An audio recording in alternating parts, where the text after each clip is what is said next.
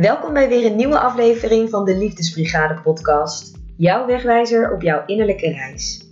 Mijn naam is Jasmin Lindenburg en in deze podcast ga ik in gesprek met bijzondere gasten en ontdek ik welke route volgens hen leidt tot een liefdevol en gelukkig leven. En zometeen ga je luisteren naar het gesprek dat ik had met Tamara van der Heijden. Tamara werkt als doorbraakcoach en zij helpt anderen op fysiek, mentaal en emotioneel niveau richting een leven in vrijheid. Nou, hoe zij zelf heeft ondervonden dat deze drie niveaus met elkaar in verbinding staan, vertelt ze je straks. Ook duiken we de diepte in met betrekking tot emoties, bespreken we onder andere het ego en hebben we het over gedachten en gedragspatronen. En lees je graag inspirerende boeken? Blijf dan vooral luisteren, want Tamara noemt drie boeken die haar hebben geholpen tijdens haar innerlijke reis. Geniet van dit gesprek en dan kom ik daarna weer bij je terug. Hij loopt. Spannend.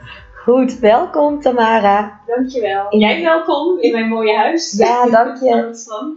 Ik voel me gelijk helemaal eh, thuis hier, zo met alle natuurelementen in je woonkamer. Super fijne plek hebben jullie gecreëerd. Ja, ik ben echt heel blij ook. Ja, het is, elke dag is een cadeautje hier wakker worden en hier gewoon mogen zijn. En samen met Ferry, ja, dat is geweldig. Dat is mijn vriend trouwens, voor de mensen die ook nog niet doorhebben. ja. Ja, laten we anders beginnen met een eh, voorstelronde. ja, Voor degenen die jou nog niet kennen, wie ben jij? ik eh, ben dus Tamara, Tamara van der Heijden. En ik ben eh, geboren en getogen in Den Haag. Eh, en ik, ehm, ik woon samen hier met mijn lieve vriend Ferry. Waar ik inmiddels eh, ongeveer 15 maanden denk ik mee samen ben. En eh, ja, ik heb zelf eh, een, eh, een eigen coachpraktijk. En ik train mensen ook. En daarnaast werk ik nu ook als coach bij een bedrijf. Dat staat voor sociaal ondernemen, duurzaam ondernemen. En ja, en dat is een beetje wie ik, wie ik ben. Ik ben eh, 32 jaar oud, dat is misschien ook nog belangrijk te vermelden.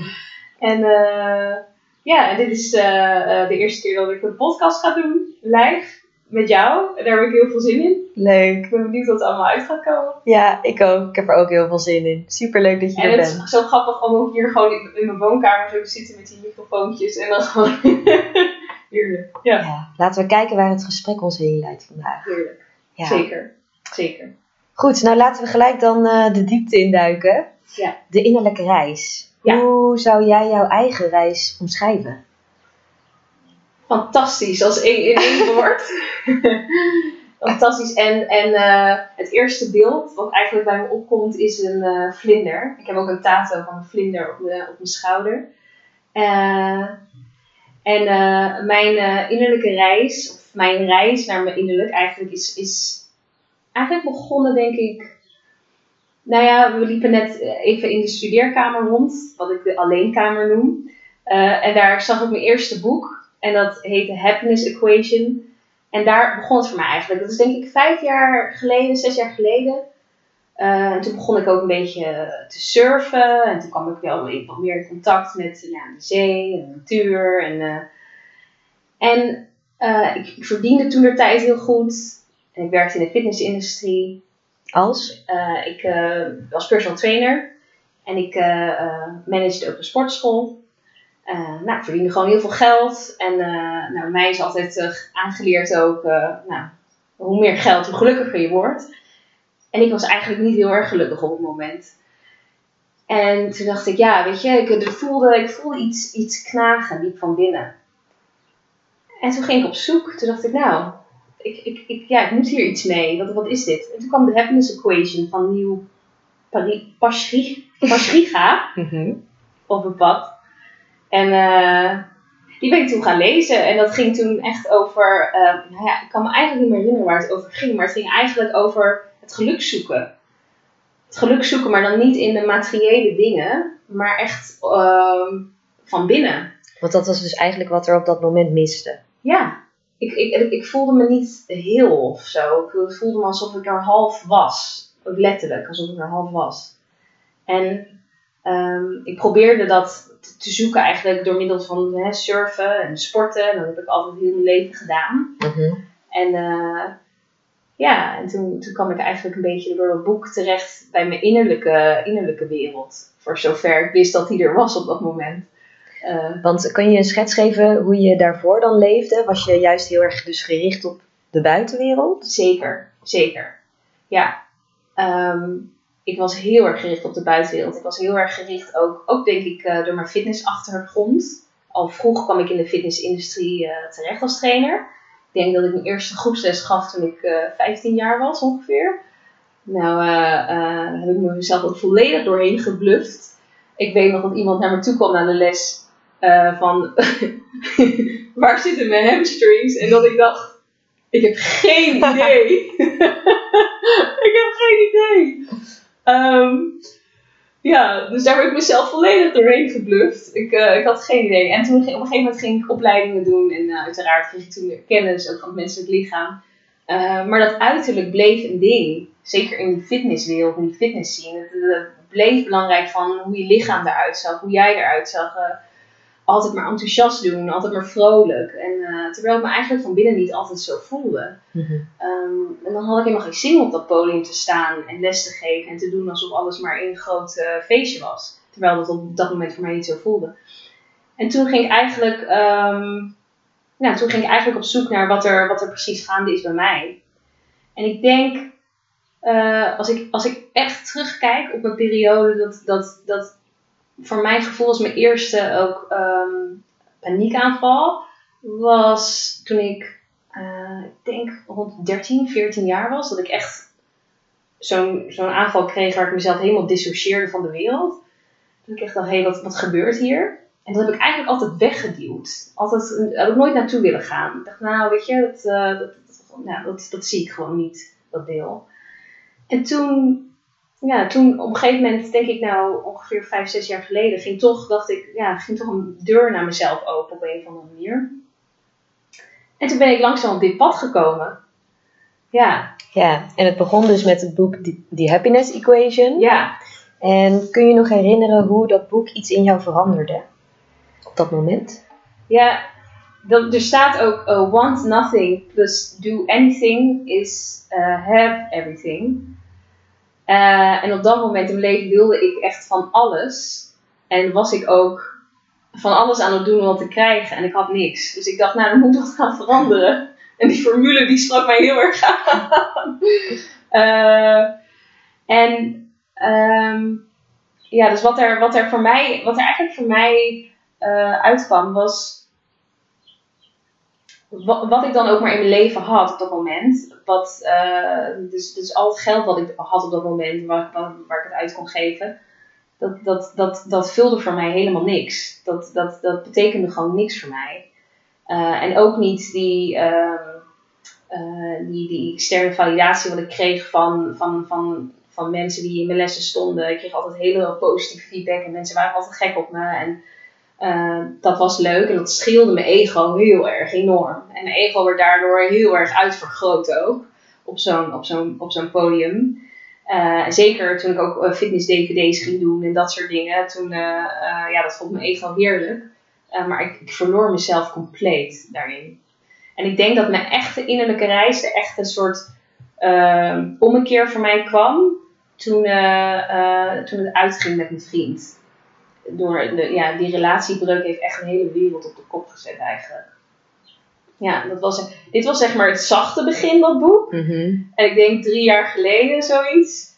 Toen was het echt gewoon, uh, ja, toen werd het echt alsof, alsof ik uh, op een tapijt liep en dat tapijt werd zo onder me uitgetrokken. ja. ja, en ik lag daar zo, zo plat op de vloer. Ja, letterlijk en figuurlijk. en toen, want dat lijkt me wel opeens een hele heftige ervaring ja. Um, toen, ja, toen, wat er eigenlijk gebeurde, is ik, ik, uh, ik merkte eigenlijk hoe afhankelijk ik was van anderen in mijn leven. Uh, zeker toen de tijd toen uh, mijn ex-vriend, waar ik echt alles voor deed. Um, en ook alles zelfs verkocht. ik had echt, ja, ik deed gewoon echt alles. En op een gegeven moment um, ook door vriendinnen in mijn leven, uh, die ik nu heel dankbaar ben, die stelden me ook kritische vragen van, hey, uh, weet je dit wel zeker? Ga je dit wel doen? Uh, toch volgehouden tot het eind. Totdat hij zei van nee, ik wil niet meer, ik kap ermee. Nou, dat was heel zwaar voor me. Ehm, ik heb ook daar toen gedrag laten zien waar ik achteraf me heel erg voor schaam. Dus echt ehm, dat echt smeken bijna om, om, om hè, dat je teruggenomen wilt worden. En toen hij maar nee bleef zeggen, toen moest ik wel eigenlijk naar binnen. Dat was eigenlijk de enige manier nog voor mij. Want er was niks meer voor mij buiten te vinden. Dus er, dat, dat, was de enige manier. En toevallig net voor die relatiebreuk had ik me ingeschreven op mijn eerste opleiding die me toen al blijkbaar dus iets diep van binnen in mij aansprak. En dat was de Trigger Point Reset methode. En toen kwam ik eigenlijk in aanraking met uh, hoe je gedachten en je gevoel uh, invloed hebben op je fysiek. Nou, voor mij was dat voor, uh, voor die tijd was dat echt een. ik had geen idee. Ik had echt geen idee.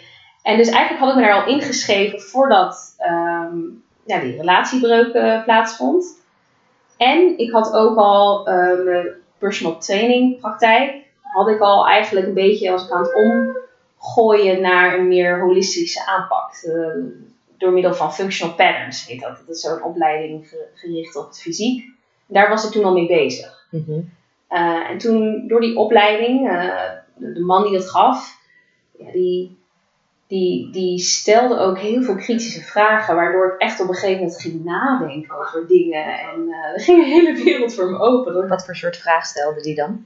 Um, ja, over, gewoon over de maatschappij. Weet je? Wat is goed, wat is fout en uh, menselijk gedrag. En, uh, um, en eigenlijk niet zomaar klakkeloos aannemen van dingen.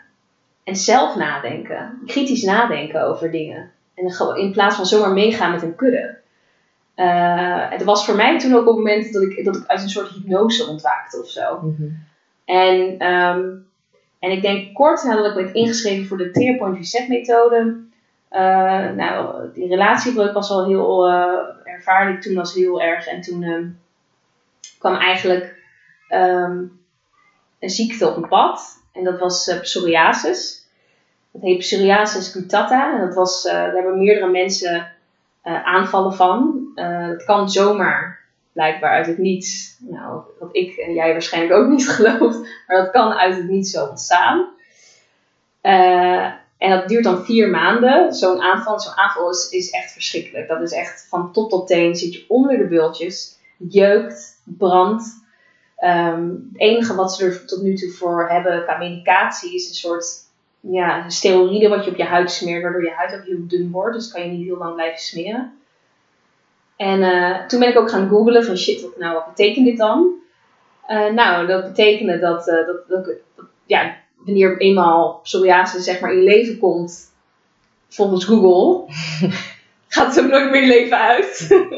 dus ik was echt direct shit, oké, nou ik zie dat bij veel mensen deze vorm vier maanden aanhoudt, maar dat daarna meer als de helft een andere vorm krijgt. En ik was toen al heel bewust van, door die, door die opleiding die ik toen ook deed, van oké, okay, okay, mijn gedachten kunnen dus mijn fysiek beïnvloeden. Oh mijn god, ik wil die erge vorm niet, ik wil die erge vorm niet. En dat ging steeds maar soort, een soort loopje door mijn, door mijn gedachten heen. En nou, wat gebeurde er? Ja, ik kreeg dus een andere vorm ervan. Daarna, toen dat putata over, uh, afgelopen was, kreeg ik uh, um, een vorm. Ze hebben benoemd, maar ik ben hem vergeten. Um, in ieder geval wat er gebeurde was dat die beeldjes eigenlijk een soort van naar elkaar toe gingen. En dat het een soort plakaten van rode, rood huid was, werd. En dat, dat, het, um, en dat was nog steeds verspreid over heel mijn huid. En uh, toen dacht ik, nou dat is kut. Wat gaan, we hier, wat gaan we hier aan doen? En in die methode, die Trigger eh, Point Reset methode, die, die ging dus echt heel erg diep in op hoe uh, het onderdrukken en het wegduwen van emoties, hoe die bepaalde ziekten kunnen veroorzaken. Um, nou ja, en toen ik bij de dermatoloog was voor die ziekte, toen wist ik al eigenlijk meteen, dit uh, is emotioneel. Dit is emotioneel van aard, er zit een blokkade, oké, ik moet hier iets mee. Ja, dus ook al krijg je op fysiek vlak, krijg je al die bultjes, je geloofde of je wist dat het echt, diep dat de oorzaak op emotioneel niveau lag. Ja, ja. zeker. Zeker. Ik wist gewoon van, oké, hier zit iets vast. Dit is niet fysiek van aard. Dit, ja. uh, dit, dit heeft een diepere betekenis. Dat wist ik toen eigenlijk meteen. Ja, en toen ben ik daar eh, naar op zoek gegaan. En toen ben ik eigenlijk, uh, toen de dermatoloog tegen me zei, nou, dit is iets, dit is een auto-immuunziekte. Hier moet je de rest van je leven mee, wer mee leven. toen was er echt iets in mij dat knopte dat zei, nou, no fucking way, no fucking way dat ik hier de rest van mijn leven mee ga leven. En toen eigenlijk ben ik het pad van zelfgenezing intuïtief gaan belopen.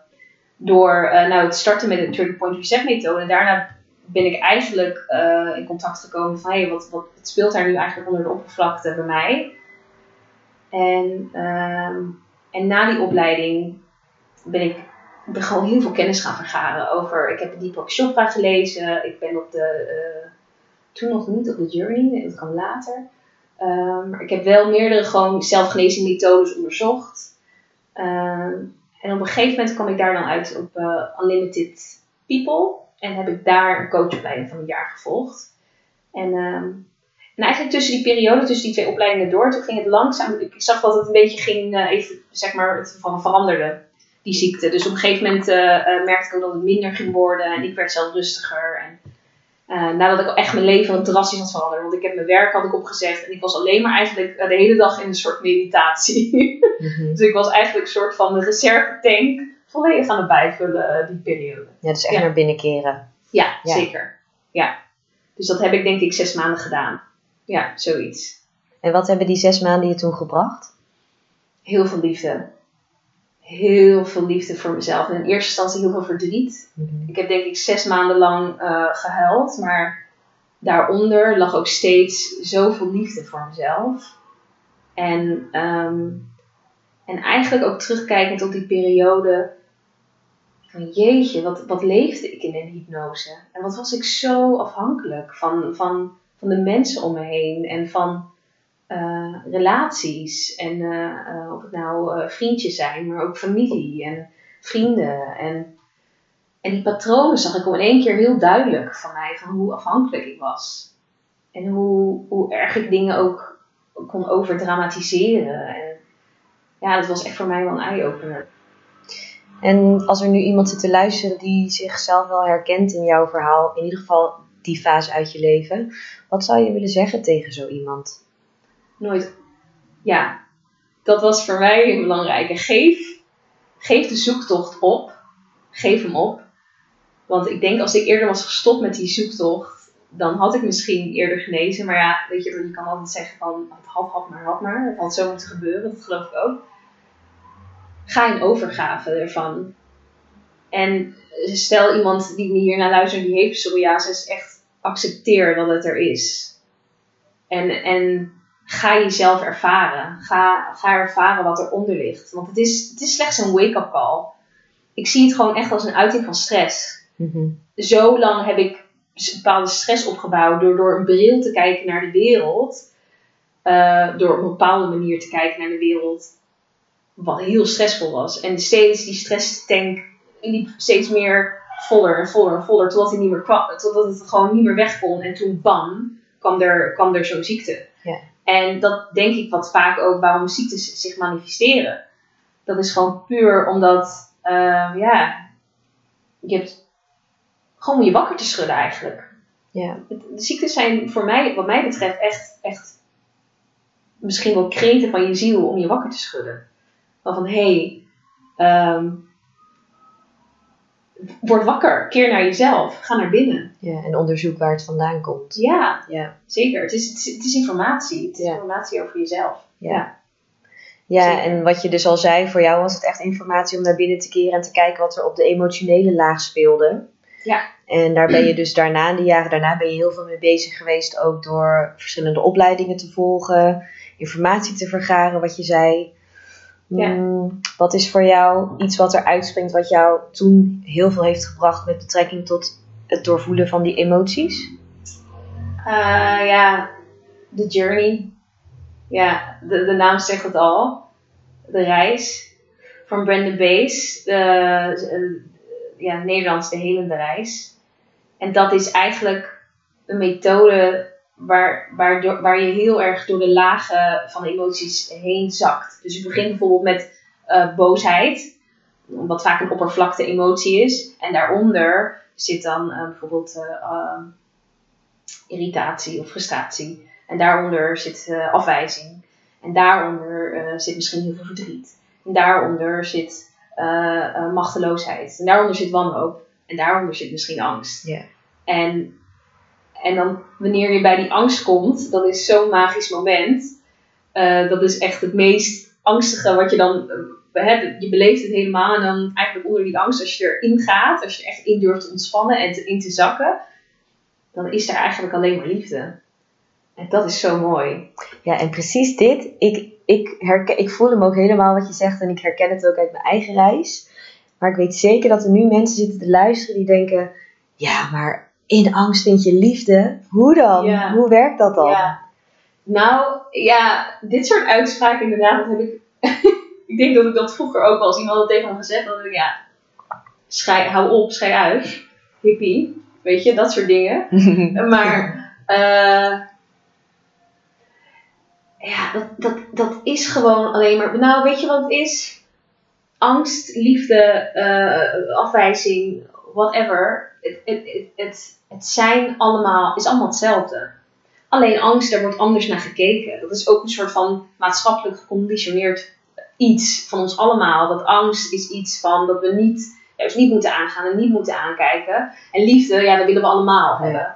En het leuke is ook, ik heb laatst een coaching gehad met iemand en ehm, die zei ook letterlijk van jeetje, weet je, liefde op deze manier, hoe ik dat hier ervaar tijdens de coaching, dat heb ik nog nooit eerder ervaren. Ik kijk nu heel anders aan tegen liefde. Ook voorheen zag ik liefde als ehm, passie en drama en, eh, en, en dat soort dingen. En ik kijk nu heel anders aan tegen liefde. Dus ja, als je tegen mij zegt van ja, wat, is, wat was je vraag ook weer erin? Ja, hoe je dan in die angst toch die liefde kan, kan voelen. Ik denk gewoon door te accepteren wat er is. Wat er Ja. op dat moment is. Ja. Dat is liefde al naar jezelf toe. Als je gewoon echt eerlijk bent met jezelf. Gewoon echt... ehm, vaak ook uit die slachtofferrol een beetje stapt. Gewoon alleen stapt uit die slachtofferrol. En eerlijk bent met jezelf van... Hé, hey, wat speelt er nu echt? Ja. Weet je, je wilt, je wilt dit bijvoorbeeld in je leven, maar je hebt het niet. Wat maakt het dat je het nog niet hebt? Ja. Of eh, eh, je- je, ehm, ja, iets waar je, waar je doorheen gaat. Weet je, dat, ik denk dat als, als je eerlijk bent naar jezelf, dat dat, dat, dat echt de, de, de deur openzet ook naar jezelf. Ja. ja, dat geloof ik ook echt. En eh, dit is ook al in de vorige twee afleveringen naar voren gekomen. Dat het begint bij het echt naar jezelf durven kijken. En ook het door- doorvoelen van wat er dan op dat moment bij je speelt. Ja, En ook wat je heel mooi beschrijft van al die verschillende lagen onder in jouw voorbeeld dan boosheid. Heel veel mensen, dat zie ik ook om me heen, die blijven heel erg hangen in die boosheid. En die durven Ja. misschien nog één laagje daaronder te gaan, bijvoorbeeld frustratie of irritatie. Ja. Maar de winst is juist te behalen als je al die lagen af gaat bellen en uiteindelijk echt bij die kern komt. ja zeker. Angst. Ja, En dat je daar dan jezelf aan durft over, over te geven en dat je dat durft te doorvoelen. Om dan te realiseren en te ervaren dat die angst helemaal niet zo eng is als dat je nu op dit moment denkt. ja. Precies zoals je denkt. Ja, Want dat denken, daar zijn mensen gewoon aan verslaafd. Ja. Wat mij betreft is denken de pandemie van de wereld. ja, Gewoon echt Mooi. dat denken. Holy shit. ja, En ik merk het ook bij mezelf. Weet je, zelfs al, nou, we zijn net ook tegen jou, weet je. eh, ik ga iets nieuws doen, ik ga met jou een podcast doen. ja, Het eerste wat bij me opkomt, oh mijn god, ik kan dit niet. Ik kan dit niet. Ik ga waarschijnlijk dingen zeggen waar mensen niks aan hebben, weet je. Dat soort gedachten, dat soort oordelende gedachten. En eh, het, het is gewoon ook te verwachten. Weet je, een hond blaft en eh, gedachten die eh, oordelen en die hebben angst en die zijn altijd bezig met wat er verkeerd kan gaan. Dat is, dat is gewoon wat gedachten doen. ja, het ego, ja. Ja, dat is gewoon wat gedachten doen. Ja, En dus het is niet zozeer van ehm, ik wil niet denken of ik wil die gedachten niet. Het is meer van hé, hey, ik heb deze gedachte en dat is, dat is er. Ja Daar is niks zo van te vinden of zo. Het is er gewoon. ja. Ja, wat je vaak hoort als mensen starten met meditatie, dat ze dan merken, oh ja, maar ik vind het zo moeilijk om niks meer te denken en het lukt me niet. Ik geloof ook echt, het gaat er niet om dat je niks denkt. Het gaat erom dat je je gedachten kan aanschouwen. Ja. Als wolkjes die gewoon voorbij komen drijven in de lucht, zonder dat je ze dan aanziet voor waarheid. En dat je Ja. ze hoeft te gaan le- naleven. Zeker. Ja. Zeker. En ook, ehm, wat ik ook merk dan, is sommige, gedacht, sommige gedachten, en die hebben dan allemaal met elkaar wat te maken, en die gaan dan een soort van loopje. En dan komt daar dan een emotie bij. En dat proces aanschouwen in mezelf is ook heel interessant. En dat kan dan getriggerd worden door iets dan in mijn omgeving. Ehm, ja, dat, dat, is, dat is zo interessant wat er, wat er dan gebeurt. Maar eigenlijk het enige wat je echt hoeft te doen, is, is gewoon te observeren wat er gebeurt. En het gedrag waar je niet blij mee bent of wat je niet wilt doen. Bijvoorbeeld in mijn geval was dat, eh, ehm, eh, dat ik echt behoorlijk de drama queen kon spelen en dingen heel erg uitvergroten, terwijl er eigenlijk helemaal niks aan de hand is. Mhm. En die impuls gewoon voor zijn. Ik had laatst had ik een eh, ehm, met Ferry, we waren in een hotel en we hadden een beetje, zeg maar, maar een beetje zo ruzie. En ehm, we, eh, ja, we lagen, zo, we lagen zo een beetje en ik was nog steeds een beetje boos. En, en, ik zei, en toen op een gegeven moment was ik echt zo, was ik er klaar mee. En toen was ik, ja, en ik heb het gewoon zo zwaar. En het is, het is allemaal zo erg wat er gebeurt in mijn leven. Weet je, en ik zat zo een beetje, oh, een beetje en, eh, verdriet erbij en huilen en bla bla bla. En op een gegeven moment voelde ik heel duidelijk een aanwezigheid van, en wat echt zoiets had van, wat ben je precies aan het doen? Wat gebeurt hier nou?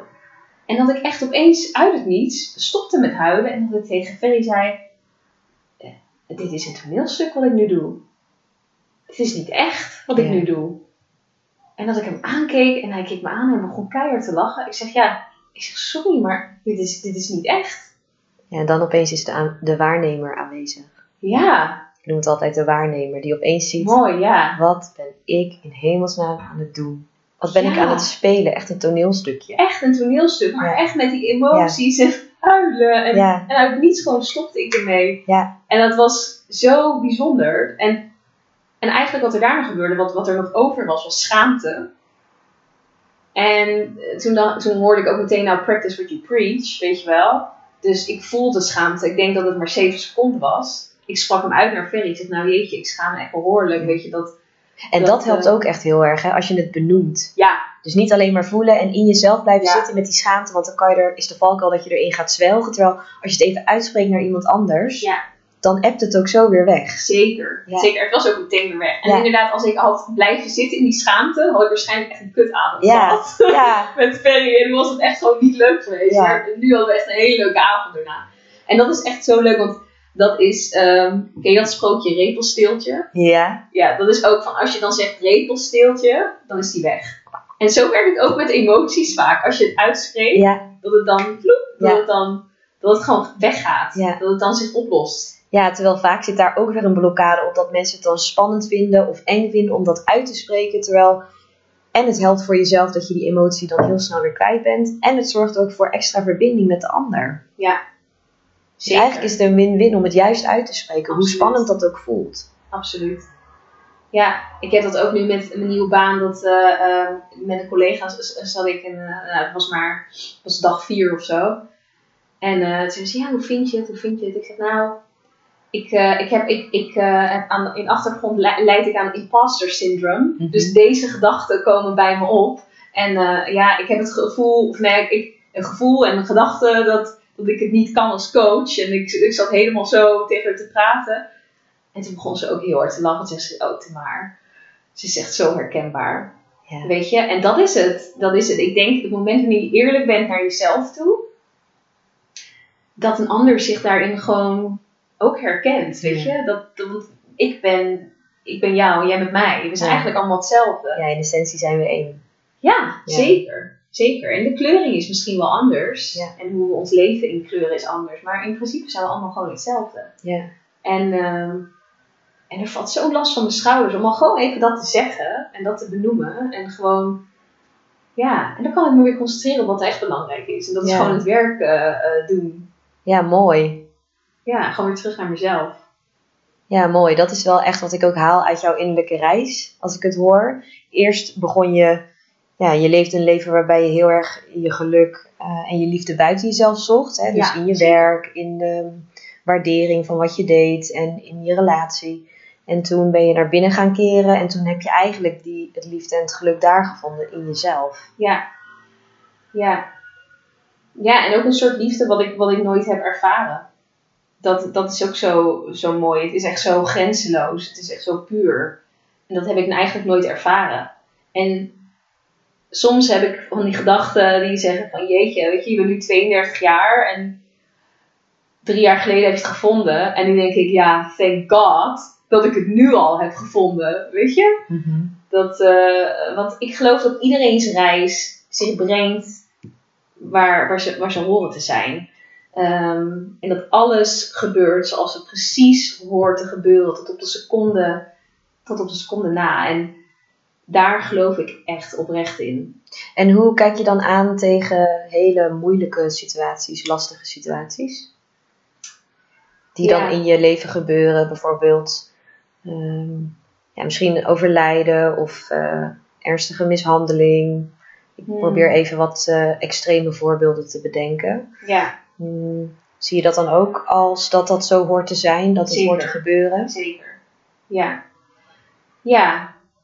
Dat, dat maakt ook echt, alles, alles is ja, bruikbaar wil ik zeggen. Eh, en ja, die, die, de, de, de, de, de heftige dingen, de, de dingen die ik als heel zwaar ervaren in mijn leven, die, die hebben me wel echt heel veel gebracht. Heel veel eh, kansen gebracht. Om juist. En weet je, soms denk ik ook dat je bepaalde dingen zelf moet doorlopen om er later ook iets mee te doen. Mhm. Ehm, ik heb zelf vroeger ook heel veel dingen eh, ervaren. Eh, en de eerste coachplan die ik aantrek, ja, die, die, die, die heeft een beetje hetzelfde soort verleden als dat ik had. Ja, dat kan geen toeval zijn, weet je? Ja. Dat kan gewoon niet. Ja. Dus dat, ehm, het, hetzelfde trekt hetzelfde ook weer aan. En die lessen zijn gewoon nodig om je te vormen tot hetgeen wat je hier gaat doen Ja. op aarde. Weet je? Je, je, je, ik noem het originele blauw- blauwdruk waarvoor je hier bent. En die lessen zijn nodig. Ja. Hoe, hoe vervelend ze soms ook zijn. Ja, en er is dan ook een, een bepaalde mindset voor nodig. Dat ook al bevind je je dus in zo'n rotsituatie of heb je een trauma ervaren, dat je wel kan kijken naar wat het je heeft gebracht of welke les er voor jou in zit. Ja, ja en ik heb gemerkt dat eh, ik heb juist heel veel de trauma's die ik heb ervaren in mijn leven heel erg gebruikt om als slachtoffer te leven. En juist heel erg de verhalen, de, juist tot in de detail te beschrijven aan mensen. En ik was juist iemand die juist heel veel over praatte tegen mensen. Eh, maar juist van, hey, weet je, look at me. Weet je, kijk naar mij. Weet je, ik heb dit overleefd. Weet je, kijk naar mij. Zo. En, ehm, en nu nu haal ik soms, als het bruikbaar is voor iemand, als ik weet, oké, er zit een les in voor iemand en iemand kan er wat uithalen, dan ben ik bereid om mijn persoonlijk verhaal ook te delen daarin. Ehm, en wat ik heb gemerkt is, het verhaal continu herhalen is niet helend. Nee. Is niet helend. Nee. Tijd en begrip hele wonden niet. Maar diep naar binnen gaan en je innerlijk werk doen, eh, de emotionele lading van situaties, van trauma's eh, eh, doorvoelen, doorleven, waardoor je soms even trauma letterlijk moet herleven, dat is echt goud waard. Ja, die emotionele lading eraf. Ja, dat, dat, dat, dan, ga je dat, dat trauma kan je dan ook van aan verschillende ooghoeken, oogpunten gaan bekijken. Dan kan je ook de betekenis die je hebt gegeven aan die situatie, kan je gaan herzien. Mhm. Eh, en je kan hem bruikbaar maken voor jezelf. En wellicht ook voor anderen. Ja. Die daar hun les weer uit kunnen halen. Van, hé, hey, weet je, ik heb het nog nooit zo op die manier bekeken. ja, dus eerst dat je voor jezelf die emotionele lading van het trauma dat is wel afhaalt. essentieel. Ja. Zeker. Ja. Want ik merk ook, ik heb meerdere methodes gedaan. En ehm, soms is het ook gewoon het reframen van dingen. Of positieve affirmaties. Wat voor veel mensen een ingang kunnen zijn. En ik heb zelf ook eh, in het begin van mijn proces heel veel gewerkt met positieve affirmaties. Ik weet niet of je Louis Hay eh, kent. Ja. ja, ik heb ze zelf ook veel gebruikt in het begin van mijn Prachtig. reis. Ja, super. Ja. Weet je? En dat is voor veel mensen een ingang. En dat is echt heel mooi ook om zo te beginnen. Ehm, maar weet je, de diepte ingaan Ja. is toch wel echt essentieel als je wilt helen van trauma's die, zijn, Ja. die voor je zijn gebeurd tijdens Ja. je leven. Ja, want het gaat uiteindelijk om het voelen. Want Ik weet nog in het begin dat ik dan een affirmatie zoals ik ben liefde of ik verdien liefde, ik ben liefde waard, dat ik die bijvoorbeeld gebruikte bij mezelf. En dat vertelde ik dan heel vaak aan mezelf. Had ik soms ook briefjes op de spiegels hangen bij de deur. om mezelf eraan te herinneren. Dat herken je misschien wel. Ja. En dat ik het dan cognitief wel, wel snapte en ik hoorde het ook. En ik wist wel dat ik dat ook aan mezelf gunde, maar ik voelde het nog niet. En toen ik eenmaal echt dieper ging in die reis en die hè, spreekwoordelijke ui echt aan het afbellen was en meer bij de kern kwam van waar mijn trauma's in grote of kleine mate waren Mm. ontstaan, dat ik daarna, toen ik die emoties had doorleefd, dat ik ook begon te voelen: ik ben liefde, ik ben liefde waard, ik, hoor dit, ik mag dit ontvangen, net zoals ieder ander. Mm. Dus vanuit die affirmaties, ook al kan het dan soms heel ongemakkelijk voelen om dat tegen jezelf te zeggen, ehm, ja, uiteindelijk gaat het er toch om dat je het echt gaat voelen. Ja, ja. Want je kan, je kan gewoon zo vaak iets herhalen tegen jezelf. Ehm, en dat kan je tot, tot in de treuren kan je dat blijven herhalen. Maar het moment wanneer er echt een diepe innerlijke nee is tegen, omdat je eh, jong als kindje overtuigingen eh, erin zijn geduwd van eh, je bent het niet waard en je bent een vervelend kind en eh, ehm, gewoon of letterlijk gewoon genegeerd worden. Ja. Ja, weet je, dan kan je, dan kan je wel tot in de treuren opnoemen, ik ben liefde, Ja. maar dat, dat, dat, dat, dat gaat er niet worden dan. Nee. Maar het kan wel zeker een ingang zijn. Ja. Zoals ik denk dat heel veel methodes een ingang zijn. Ehm, maar bijvoorbeeld met een methode met de journey, dat is echt de, de eerste keer voor mij dat ik echt diep ging. Dat ik echt dacht van wow, nou, hier, hier kan ik wel mijn leven mee vullen. met deze methode. Want er is, er is zoveel te helen. En, en elke keer, ik weet niet of jij het ook herkent, dat elke keer dat je gewoon een ander thema krijgt in je leven. Weet je, voor mij eh, was de afgelopen drie, vier maanden afwijzing. Eh, en nu kom ik op een veel dieper thema en dat gaat over bestaansrecht. Hmm, Dat er diepe overtuigingen zijn van eh, dat ik geen recht heb op, op, op bestaan. ja. En dat is echt.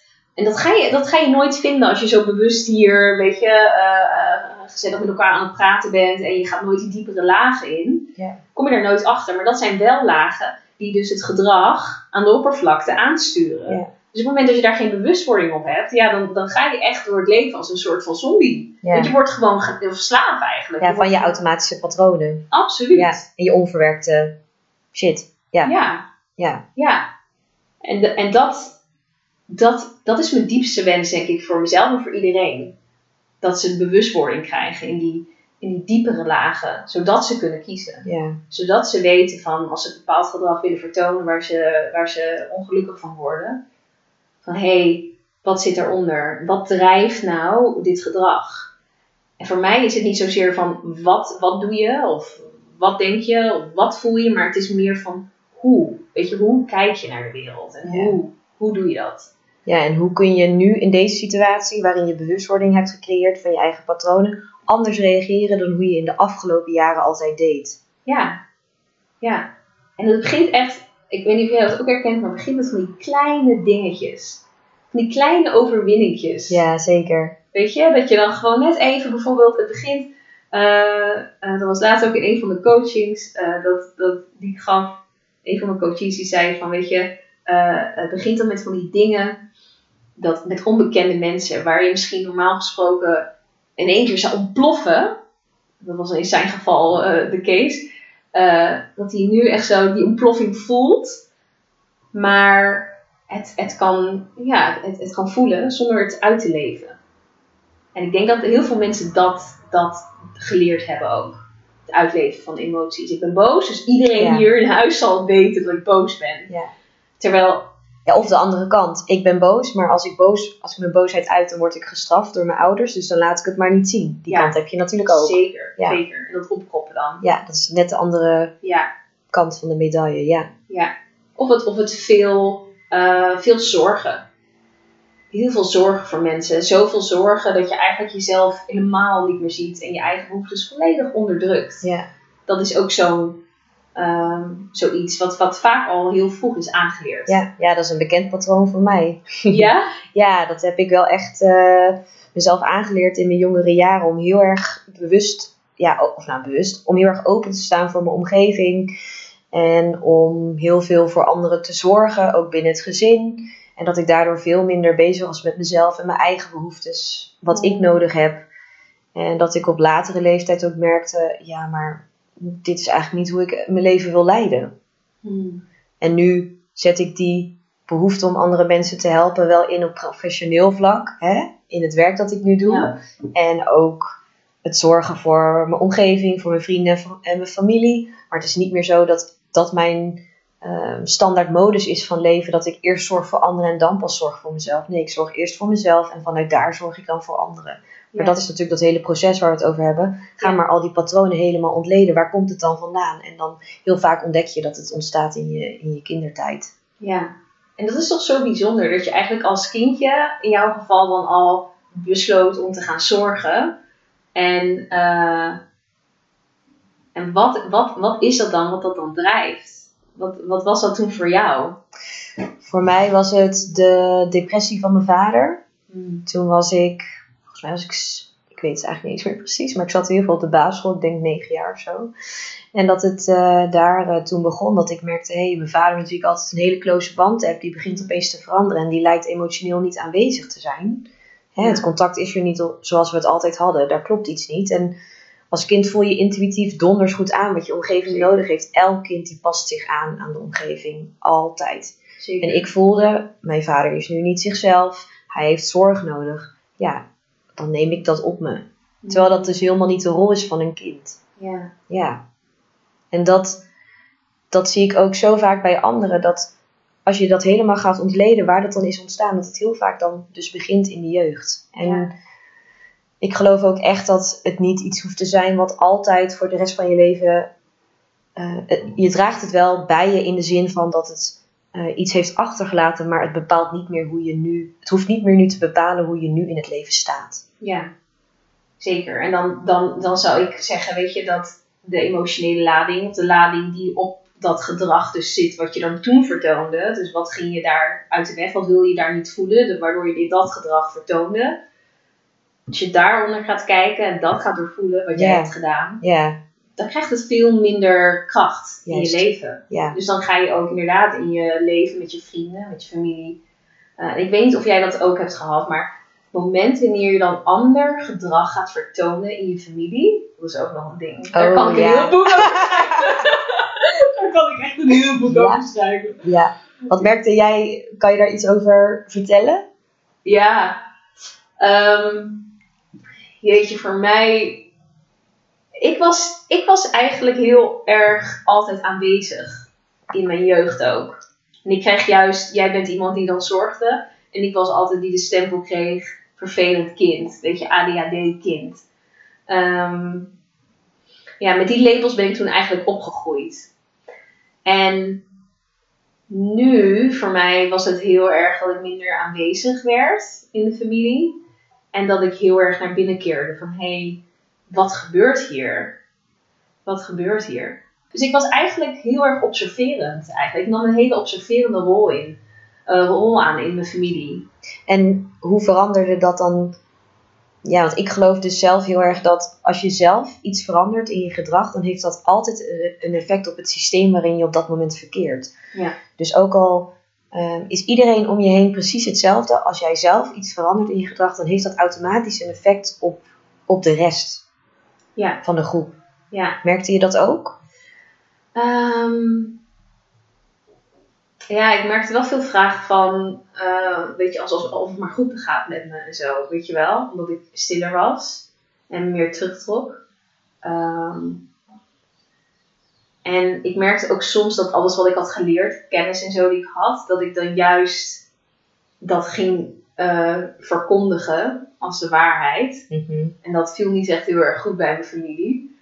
Eh, dus dat, dus dat Herkenbaar over. Ja. Daarom, daarom lag ik niet alleen bij familie, maar ook bij vrienden. Iedereen die het wilde horen. Oh, ja, ja, ja, ja, ja. En dan echt zo, weet je, de wijze, de wijze, weet je, een soort van de guru eh ontwaakt, ontwaakt uit het licht. Ja, maar dat, Ja. ik geloof ook echt dat dat komt omdat je hebt gemerkt bij jezelf dat het je zoveel heeft gebracht. Dan wil je dat ook echt aan je omgeving ook geven, dat gevoel. Ja. Ik had het heel erg het gevoel van innerlijke vrijheid. Dat ik dat eindelijk voelde. Dat ik niet meer word belemmerd door mijn patronen of overtuigingen die me niet dienen.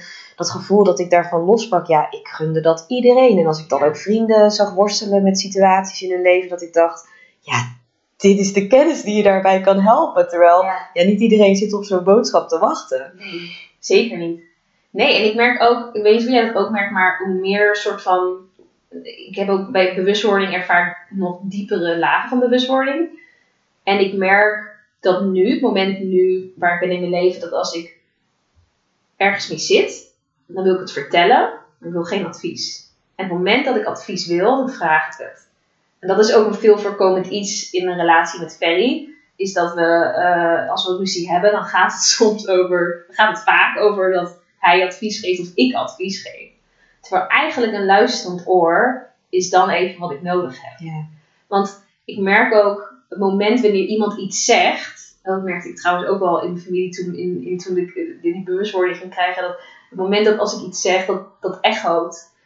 Ik hoor dan ook van, oké, waardoor ik ook dichter bij mijn eigen heling van wat, wat er aan gaande is kom. Omdat ik mezelf hoor, kaatsie terug. Mhm. In plaats van dat iemand er iets overheen gooit wat eigenlijk van hen is en niet van mij. Ehm, en dus op het moment wanneer bijvoorbeeld in familie tijdens de familie stil was en dan echode terug wat zij dan zeiden. En dat nam ik dan in me op en dan dacht ik van holy shit, oké, werkt dat zo? Ehm, en dan zag ik ook bij hun af en toe van die reacties van hm, oké. Oké, normaal gesproken dan springt ze uit haar slof en nu is ze gewoon heel kalm en heel rustig.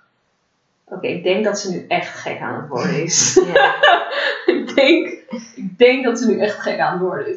Dus dat, ehm, zo. En hoe was dat voor jou met je familie? Ja, dat. eh, ik zit even te denken, ja, dat is natuurlijk eh, iets wat door de jaren heen is ontstaan. Ja. Eh, maar ook bij mijn vrienden had ik het, toenmalige vrienden. Ehm, ik heb ook met veel vrienden ook geen contact meer. Eh, maar ook vooral toen ik op het spirituele pad eh, belandde, dat, eh, dat, dat ik toen wel merkte dat ook niet alles heel erg bij ze aankwam. Ja. Ehm, en ja, dan verandert er verandert gewoon iets in de dynamiek. Ja. Ehm, Het is alsof, alsof je niet meer dezelfde taal spreekt. ja, en dat is eigenlijk helemaal niet erg. Ja. Ehm, want ik geloof nog steeds, dat ervaar ik nu ook nog steeds, dat je soms dan alsnog, ook al spreek je voor je gevoel een andere taal allebei, je kan elkaar toch nog vinden als je daar wel ehm, op afstemt. Maar dan is het dus wel belangrijk dat je echt luistert. En niet bijvoorbeeld gelijk advies geeft, zoals dat, wat je dan net noemde. Maar dat je echt probeert te luisteren, wat wil die ander nu echt zeggen? Eh, wat is de boodschap achter die woorden? En wat wil ik nou eigenlijk echt zeggen? Of is het wel nodig dat ik op dit moment iets vraag of een tip of advies geef? Hmm. Soms is echt luisteren, echt met aandacht luisteren, is zoveel waardevoller dan een verbale reactie geven. Ja. En ik vind dat ook echt een van de moeilijkste dingen. Echt luisteren naar wat iemand zegt. Mhm. Zonder je eigen, je eigen eh, kleuring eroverheen te gooien. Ik merk ook gewoon hoe vaak ik dan wel niet dingen zeg. eh, gewoon puur. Wat niks met die ander te maken heeft. Maar gewoon puur dat, wat mijn beleving Ja. is van de situatie Ja. waar zij dan op dat moment doorheen gaan. Ja. Dus En daar ben je echt niet de enige in. Nee. Ik weet zeker dat zoveel mensen dit hebben. En ik heb dat ook. En ja, het is echt denk ik dan een bewustwording. Dat je er bewust even bij stilstaat. Oké, ik ga dit gesprek dan nu op deze manier in. En het helpt dan in ieder geval voor mij heel erg om heel veel vragen te stellen. Zodat ik een helderder beeld krijg van waar, ja, wat er precies speelt bij die persoon. En dan alsnog mis je bepaalde stukken en die vul je in met je eigen interpretatie. Ja, Ja. dat is denk ik ook hoe, het, hoe wij mensen werken in Ja. ons brein. Ja. Ja. En soms, soms wil mijn ego heel graag advies geven. En wat ik dan ook merk is een nieuwe omweg. Oh, is dat ik dan vertel. juist, ju- juist expres heel erg een verhaal ga, ga vertellen. Waar die ander zich dan tussen haakjes in kan vinden. Ja, Weet dus, je wel? dus iedereen die Tamara niet kent en die luistert, Ja, die denkt, oh, dus dat is wat, is wat aan het doen is. precies zo. Dus dat je nog steeds advies geeft. Maar dan in de vorm van een verhaal wat je is overkomen. Ja. En dat, ehm, nou ja, weet je, en dat, ik bedoel, in de verhalen die ik bijvoorbeeld schrijf voor mijn website of voor Instagram, weet je, daar leg ik ook heel veel persoonlijke eh, touch in. Ehm, En tuurlijk deel ik die verhalen omdat ik graag wil dat mensen, of ik hoop dat mensen daar iets uit kunnen halen. Net als dat we deze podcast nu, dat mensen er iets uit kunnen halen. Wat op een of andere manier een bepaalde heling in zichzelf zou kunnen laten plaatsvinden. Weet je? Al is het maar een ingang naar een Mhm. bepaald onderwerp wat op dat moment dan speelt in hun leven. Ja. Ehm, ja. Ja, zo. Ja, en er zijn echt ontzettend veel onderwerpen in ons gesprek voorbij gekomen. Ja. Waarvan ik geloof dat er vast wel iets voor de luisteraar tussen zit. Wat ze kunnen toepassen op hun eigen leven. Of wat hen op een bepaalde manier inspireert. Of iets helderder laat kijken naar zichzelf. Of ja, wat er dan gebeurt bij jezelf. Ja. En voordat we. Ja, we kunnen nog wel uren doorpraten al? volgens mij. Nou, laat ik je vragen. Oh, Ja, want ik merk ook dat we nog uren kunnen doorpraten. ja. Welk onderwerp zou je graag nog als laatste willen behandelen? Ehm, ja, ik heb eigenlijk nog een, twee tips. Ik wil één onderwerp nog behandelen. Nou, dat, als we we, eerst de tips en daarna Ja. het onderwerp. we hebben eerst, we hadden ehm, het net over, weet je, over eh, eh, familie en familiedynamieken en eh, jeugd en hoe dat, ehm, ja, hoe dat, hoe dat wonden uit, uit de jeugd, hoe dat nu invloed kan hebben. En voor mij was echt een boek wat heel veel inzicht gaf. En echt een boek dat is geschreven voor het kind en niet zozeer voor de ouder. ehm, is, is Niemands Kinderen. Dat vond ik echt een heel goed boek. En dat heeft mij heel veel heling gegeven eigenlijk om dat boek eh, te lezen. Op wat voor manier heeft het je die heling gegeven? Het is voor mij een soort van familieopstelling geweest in een boek. Dus het gaf mij een heel duidelijk, eh, het gaf een heel duidelijk een plaatje van hoe eh, die familiedynamieken waren. Je herkent jezelf namelijk in bepaalde rollen, rollen die je hebt gespeeld. En voor mij was dat heel helend om te beseffen van, oh shit, ja, oké, ik deed zo. En zij, zij deden zo. En jeetje, en dan zit je met z'n allen in zo'n giftige dans. Het gebeurt als één iemand ophoudt met dansen. Weet je, dat heeft ook Mhm. effect op de rest. Ehm, dus dat, op die manier heeft het mij heling gebracht. En ook gewoon omdat het zo is geschreven vanuit voor het kind. Ehm, en ook letterlijk gewoon de dingen die worden gezegd als je bijvoorbeeld eh, bepaalde eh, traumatische ervaringen hebt. eh, als het gaat om mishandeling of emotionele verwaarlozing. Of, gewoon dingen die tegen je gezegd zijn waar je nu nog mee kampt. Ehm, dan, ja, dan, dan, dan zegt ze ook letterlijk de dingen die ouders dan zeggen op het moment dat ze, dat ze, dat ze zo'n, ja, dat je, dat je zo opgroeit. Dus je herkent je ouders er ook in. Je herkent gewoon van hoe zij eigenlijk dat, hun gedrag goed praten. Hmm. En ook hoe het kind het gedrag van de ouders goed praat. En dat dit boek is echt geschreven om van, word er maar boos om. Word er maar boos om. Word maar even goed boos om wat er is gebeurd. en dat dat mag. En dat mag. Ja. Ja. En dan ga je weer die volgende laag in. Maar Ja, soms is ja. het goed om even boos te worden op wat er is gebeurd. Ja. Dus ik ben heel erg gesprek over dit boek. En wat mij heel veel heling zelf heeft gebracht, wat voor mij echt een wereld heeft opengezet, is ehm, ja, het ego. Mhm. Eh, from, from Fixation to Freedom heet het boek. En dat is van Eli Jackson Beer. Het gaat over het enneagram. En het gaat eigenlijk over hoe wij allemaal een systeem hebben van binnen. En dat systeem is eigenlijk, ik noem, ze noemen het het ego. Dat is het meest populaire woord ervoor. En ik zie het als een systeem wat je gedrag, je gevoel en eh, je gedachten beïnvloedt. En wanneer je niet bewust bent van dat systeem, dan ben je dus slaaf van het systeem. Mhm. En er zijn heel veel verschillende varianten. Eh, tot nu toe zijn er 27 verschillende varianten van hoe, welk ego je doet. Eh, ik- Zoals? Wat zijn voorbeelden van ehm, die varianten van wat het ego dan doet? Ja, nou het ligt, er, het ligt eraan. Je hebt, je, je- het is een lang verhaal, dus ik ga het heel kort proberen te vertellen. Je hebt je emotiebrein, je hebt je denkbrein en je hebt je reptiele brein. Mhm. Eh, en vanuit welk, welk brein zeg maar dominant is, daar doe je een bepaald ego aan. Bijvoorbeeld een eh, mentaal type, zou je denken, die zit veel in zijn gedachten. Ja, dat klopt ook. Die is continu bezig met, eh met doemscenario's bijvoorbeeld. En wat kan er misgaan? En die is continu met bezig met van ik ben niet goed genoeg. En, en, en dat soort dingen. Mensen uit de emotiebrein die zijn vaak bezig met... eh, ehm, eh, de, de angst daar is, er is geen liefde voor mij. En die proberen op allerlei manieren liefde te vinden. Dat zijn vaak imagotypes ook. Dus, eh, ehm, nou ja, dan kan je misschien eh, bedenken welke ik deed. en, eh, en dan het fysieke, dat, dat zijn meer, eh, weet je, een van de types bijvoorbeeld van de, van, de- van de, van de, rep, van de reptielen bij van het fysieke, dat is eh, ehm, van die hele stoere, stoere mannen, weet je wel, van die rebels. Ja. Ehm, allemaal dat soort types. Nou ja, ik kan er heel lang over doorpraten, maar dat, ieder doet dus een specifiek ego. En het moment wanneer je doorhebt wat je ego doet, op gedetailleerd hè, niveau, en ik, ik eh, help mensen daarmee, coach eh, ook op het ego, dat is zo interessant. Ja. Wat Dat- gebeurt er dan?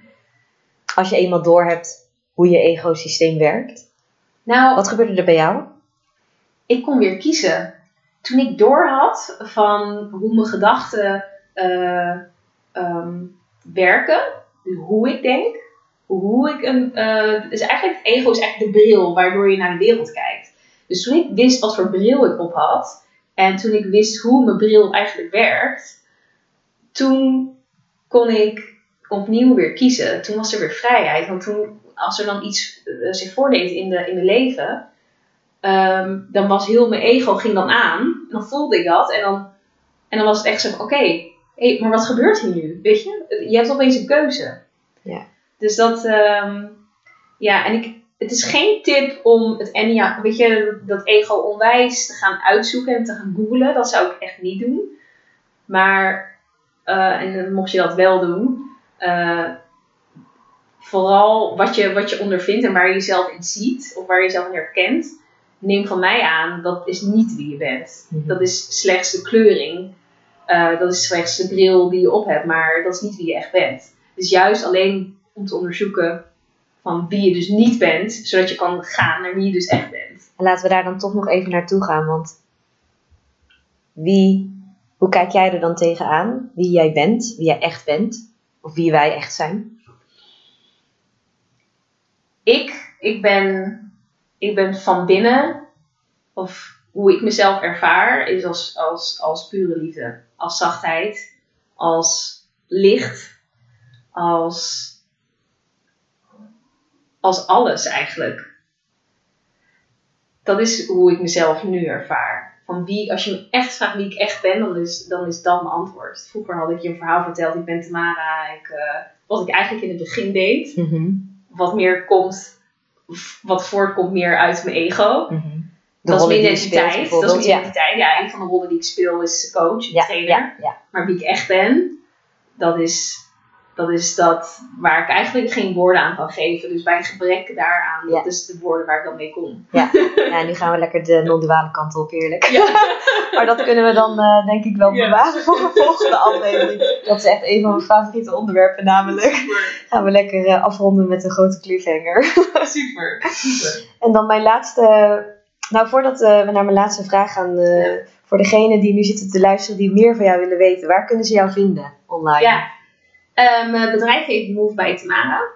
En Move als in eh, op emotioneel, mentaal en fysiek niveau.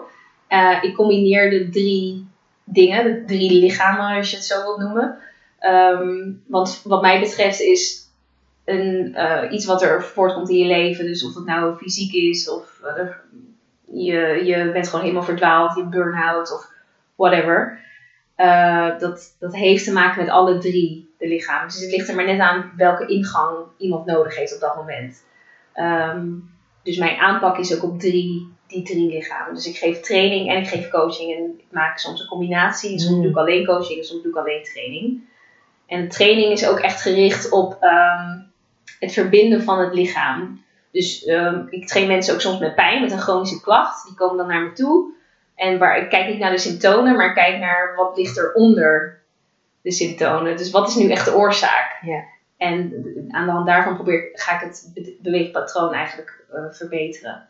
Eh, maar ook gewoon mensen die gewoon eh, fit willen worden en sportprestaties moeten leveren. Dus niet alleen mensen met chronische klachten. Ja. Maar eigenlijk, ik kijk altijd naar wat ligt eronder.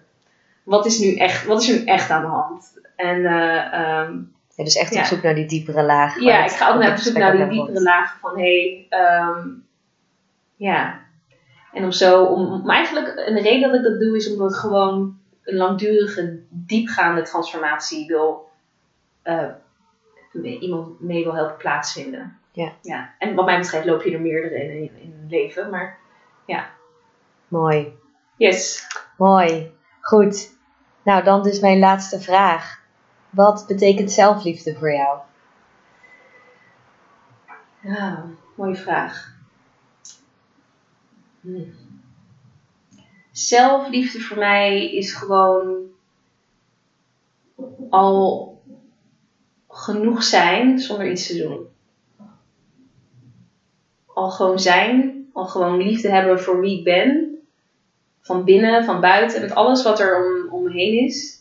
Zonder iets te doen. Zonder te coachen, zonder een trainer te hoeven zijn, zonder de vriend van, zonder een mooi huis te hebben, zonder uh, whatever. Dat is voor mij de ultieme zelfliefde. Dus dat ik gewoon helemaal oké ben met mezelf, al slaap ik morgen onder een brug, bij wijze van spreken. Ja. En daar, dat is elke dag anders. dat is elke dag anders. Soms heb ik echt een dag van, dit is hem niet. Ehm, en, en ook waar we denk ik aan het begin altijd, waar we het begin over hadden, altijd accepteren of eerlijk zijn naar jezelf. Wat er, wat er speelt op dat moment. Ja. Die eerlijkheid is voor mij ook zelf, zelfliefde. Ja. Mooi. Zeker. En wat is het voor jou? Leuk dat je het terugkaatst. Zelfliefde, wat dat voor mij is, ja, dan ga ik ook toch eventjes voelen wat ik dan, hoe ik dat in mijn eigen woorden kan vertellen. Zelfliefde is voor mij de natuurlijke staat van zijn. Dus sluit eigenlijk een beetje aan bij wat jij ook zegt. Als je loskomt van al die rollen die je speelt, al die overtuigingen die je hebt, al die conditioneringen die, die je door je leven heen oppakt of die door de maatschappij ja, bij je worden opgedrukt. Als je dat allemaal weghaalt, wat er dan in essentie overblijft, hmm. die pure liefde, die dus op ieder moment van de dag aanwezig is, en mezelf daar telkens aan herinneren, ook op de momenten dat het even tegen zit en dat ik, een, ja, dat ik, dat ik, dat ik me even niet lekker in mijn vel zit. Dat voelt voor mij als zelfliefde. Mm. Dus mezelf eraan herinneren dat die liefde altijd aanwezig is in mij. Ja, en dat die zelfs aanwezig is op momenten dat het allemaal eventjes wat minder gaat. Ja, mooi. Het is gewoon een aanwezige factor, constante factor in je leven. En mezelf daaraan blijven herinneren. Ja, ja. mooi krijg helemaal kippenvel. Ja. Mooi. Ik ook van dit gesprek. Super. Vond het echt heel leuk, Tamara. Ik ook. Dankjewel dat je er was. Alsjeblieft.